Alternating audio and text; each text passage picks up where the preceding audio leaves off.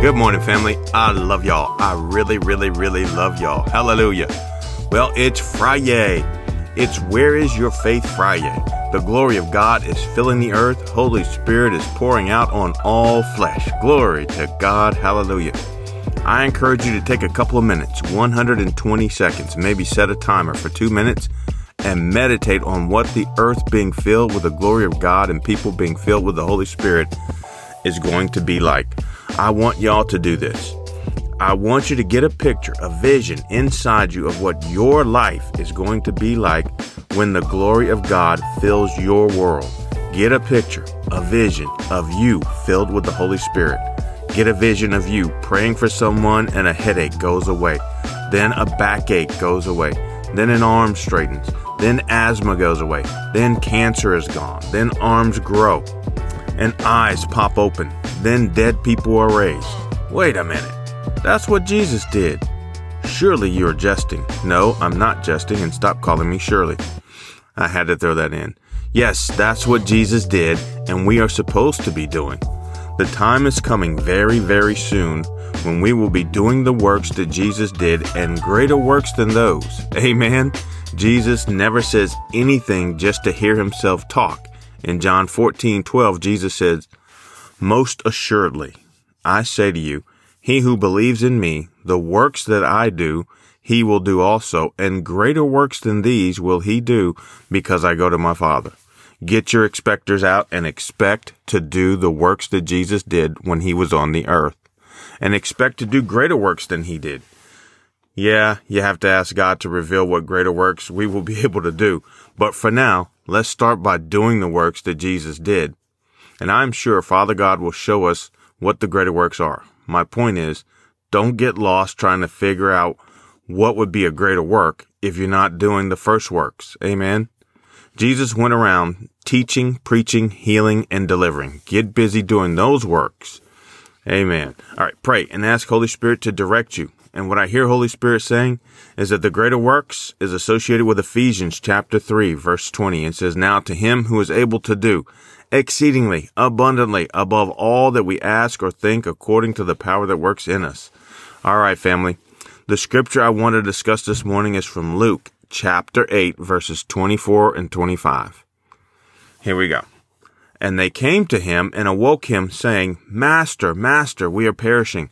Then he arose and rebuked the wind and the raging water, and they ceased, and there was a calm. But he said to them, Where is your faith? And they were afraid and marveled, saying to one another, Who can this be? For he commands even the winds and water, and they obey him. Hallelujah. Oh, this is so good. I love the word of God. So we have the 12 disciples in a boat and a serious storm is upon them. Many of them were fishermen by trade, and they don't get worried about storms, but they were scared. If you're scared, say you're scared. Actually, the point of this episode is to respond in faith when fear attacks. There are so many lessons in these two verses. Number one, Jesus was asleep during a serious storm. Number two, the disciples focused on the problem. And number three, eventually went to the person with the solution. Number four, Jesus immediately provided the solution. Number five, Jesus spoke to the storm. Number six, the storm, the waves, the earth obeyed Jesus. Number seven, Jesus taught the disciples via rebuke, but a lesson nonetheless. Number eight, the disciples still did not fully understand who Jesus is. Number nine, Jesus was on a mission. The disciples were on a boat, and there's probably more after that. All right, let's get into this. I want to just look at the rebuke lesson part. Jesus asked them, Where is your faith? What do you have faith in? Who do you have faith in? Where is your faith placed? They are with Jesus. They have seen notable miracles, and yet this new situation presents a problem that is impossible to solve. Impossible. I M P O S S I B L E. Impossible. Well, maybe God could help. Well, I'm sure God can help, but will God help? Why hasn't God stepped in already if he can and will help? Maybe God doesn't even care what happens. Come on, somebody. I woke up this morning. Praise God. I swung my feet over the bed and I walked to the restroom. Glory to God. Hallelujah. But I felt a pain in my shoulder. Lord, I said with a bit of frustration, I want my shoulder healed. Oh, never mind, said I. Yes, I, Bob Wells, said, Jesus, don't you care?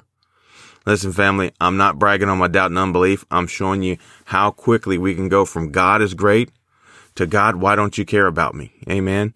Can I tell you that God loves me and you more than we will ever know? I still have a bit of pain in my shoulder, but I know God loves me, not because he didn't take the pain completely away, but because he spoke to me and asked me why I would doubt his love and willingness to heal me. Jesus reminded me that by his stripes I was healed. Now I have to take my healing from the thief that has stolen it from me. He gave me some other things to do and, oh well, okay, so he told me to eat better. For some strange reason, Jesus is concerned about my diet and wants me to eat salads and grilled chicken and fish. He says it will help my body function as he designed it. I know he's right. I love y'all family. God loves us so much. Holding my precious grandbaby chosen the past two days reminds me of our Father's love. I just sit there holding her, looking at her, talking to her, and just looking at her. Our God looks at us with abounding love for us, and ooh, He looks at all people with abounding love, and He talks to them.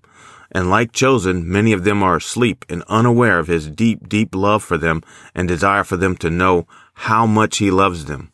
I tell chosen, Poppy loves that girl so much, and she is snoozing. I don't get upset. I just keep telling her. Then I think about when I see my granddaughter, my amazing granddaughter Stormy, and I hold her and I look at her and I say, Poppy loves that girl so much. And she smiles and then she touches her nose and she goes, boom, boom. And my heart overflows with joy and love because that's our thing. Anyway, I enjoy being able to see and fellowship with Stormy. Our Father is doing the same thing with us. He wants us to have that special time with Him and have us get to know how much He loves us. Oh, family, He cares. He cares so much. Learn to trust His love and share it with others. I love y'all.